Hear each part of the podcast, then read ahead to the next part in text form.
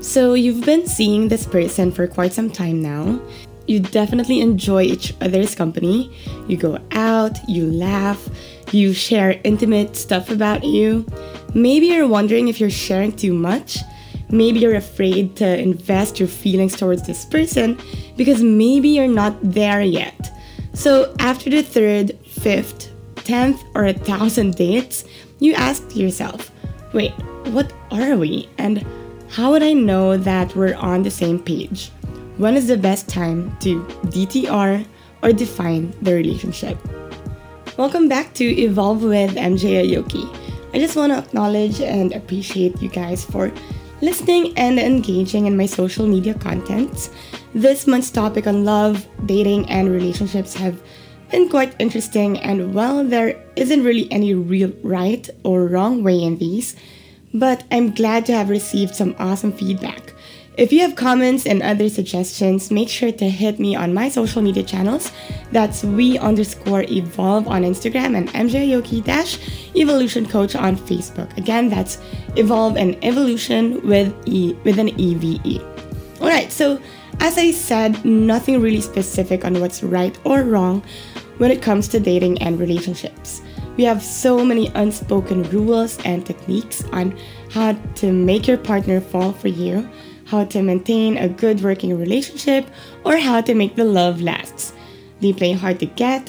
Do you push and pull? Do you really play the game? Because when we smother them with love too early and then they pull back and it becomes too much, I mean, does it? How long do you have to wait in terms of playing cat and mouse? How long do we really have to wait before we can have that conversation on defining what it is we truly want in this relationship? It's a question I always ask myself when I find myself really enjoying someone's company, or when I've invested too much of my time and energy on this person. I remember when I met this guy on a dating app, and it seemed like we immediately clicked. We went on several dates. I have already met his family and friends. He accidentally met my mom, accidentally because I didn't intend them to meet, and it wasn't anything formal at all. Things were really fun and I enjoyed the connection we had. We would laugh, we would watch movies, I'd stay over a couple times. We were together almost every day for a month, and it was getting a little too much. But then I had to go to Switzerland for a month's vacation. But before I left, he asked me if we can date exclusively. I felt relieved when he asked me that, and of course, I immediately said yes. I thought it's gonna be like us in a relationship, you know, like boyfriend and girlfriend, but it didn't seem to be like that. Apparently, we just moved from friends to dating exclusively. Not boyfriend and girlfriend yet. And as much as I care and accept this guy for all that he is, I can't help but wonder if he feels the same way. He didn't. So while I was out of the country, I lost all sorts of connection and communication with him. I've been to a long distance relationship before, so I know how this should go. He didn't. It may be the distance, the time difference, the schedules, the work, but basically, I found myself making up excuses again and tolerating the lacks of our relationship because I wanted to be with him. I mean, sure, I enjoyed my vacation time. I did my thing there, but I found myself using the same app to connect with people in that country. Not to date or anything because I wanted to keep my word, but was I really being naive around this? I don't blame if any one of you feels that too, but with all of my heart's intention, I was just really there to gain friends. But then again, I wondered if he had deleted his dating app. Was he using this too? What was he doing while I was away? I didn't know if he was always being true, but I didn't trust him. Why? Because I was here and he probably didn't trust me either. But I held on to that pact or agreement we made that we will date exclusively so we can't see other people. But that's just about it. What are the rules around this? We clearly didn't define that, so it was confusing for us. In other words, I had no idea when or how to take that step to move forward the relationship, because there's really no set timelines nor standard relationship measure to let us know when's the best time. The only real measure that you'll get is your gut feel and your intuition as to what pace you'd like to go as a couple.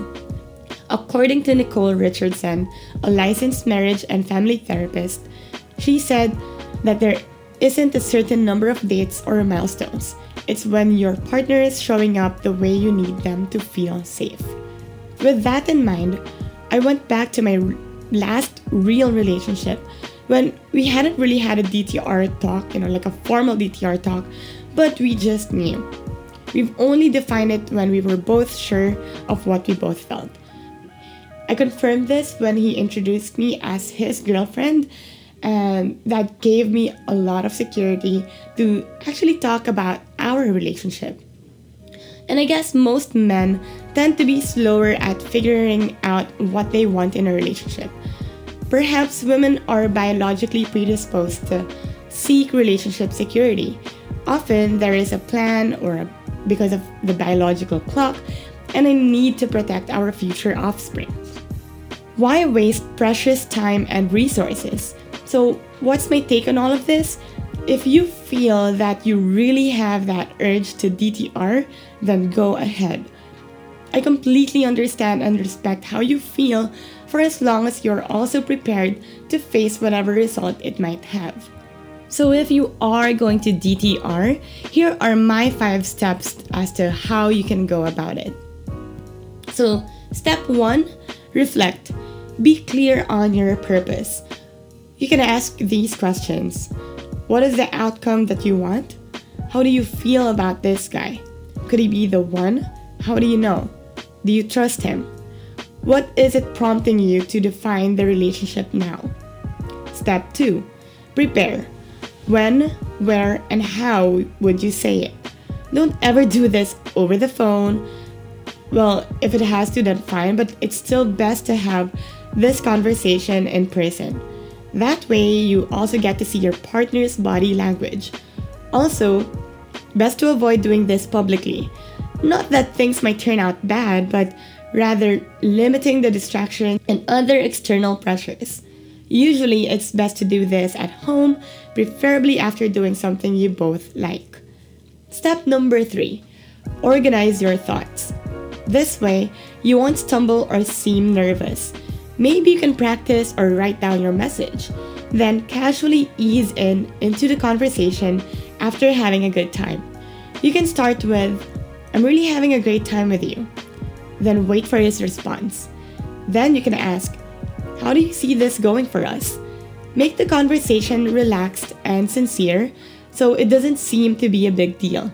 As you are opening up, starting with I statements such as, "I want to see only you," or "I like where this is going." It gives a softer, subtle way of communicating rather than pointing and accusing someone.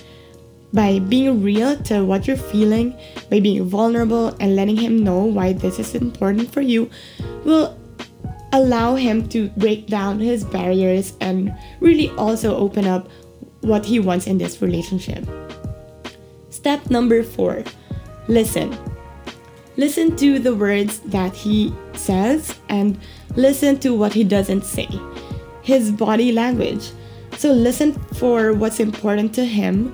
Listen with compassion and your whole self. Give space and time for little pauses so your partner can also think. Practice active listening by repeating what your partner said, like, "From what I hear," or "What I hear from you is." That way, it'll acknowledge him that you hear him out. Step number 5, don't be attached with the outcome. Whether it's the ideal outcome or not, be prepared. Getting answers means just that. Not the answer you want, but the actual answer. If all goes well, then that's good. At least you had that clarity on where you stand in this relationship. If he needs some time to think about it, let him. And if he ends up not being able to give you the things you want, realize it's time to move on. Don't ever put his needs ahead of your standards, and really practice self-respect. After all, life's too short to waste your time on a guy who isn't able or willing to even meet you halfway. In the end, it's better to be clear now than get hurt later. Heal now and get ready for the next guy who wants to make it official with you. Why? Because you deserve someone who will treat you better. You deserve to be with someone who sees your worth and your awesomeness. You deserve a wonderful, loving, happy relationship that is easy and effortless. Don't worry if you don't find the right partner right now. What matters is that you acknowledge this process of growth and transformation, and that you are focusing on your own happiness. The right romantic partner is bound to find you when you are also ready for it. So yeah, I hope you enjoyed today's episode. Just don't ever forget your self-worth and keep the things that's important to you, your values, your beliefs, most of all, your standards. And so with that, again, I'd like to thank each and every one of you for listening, and do remember to keep evolving.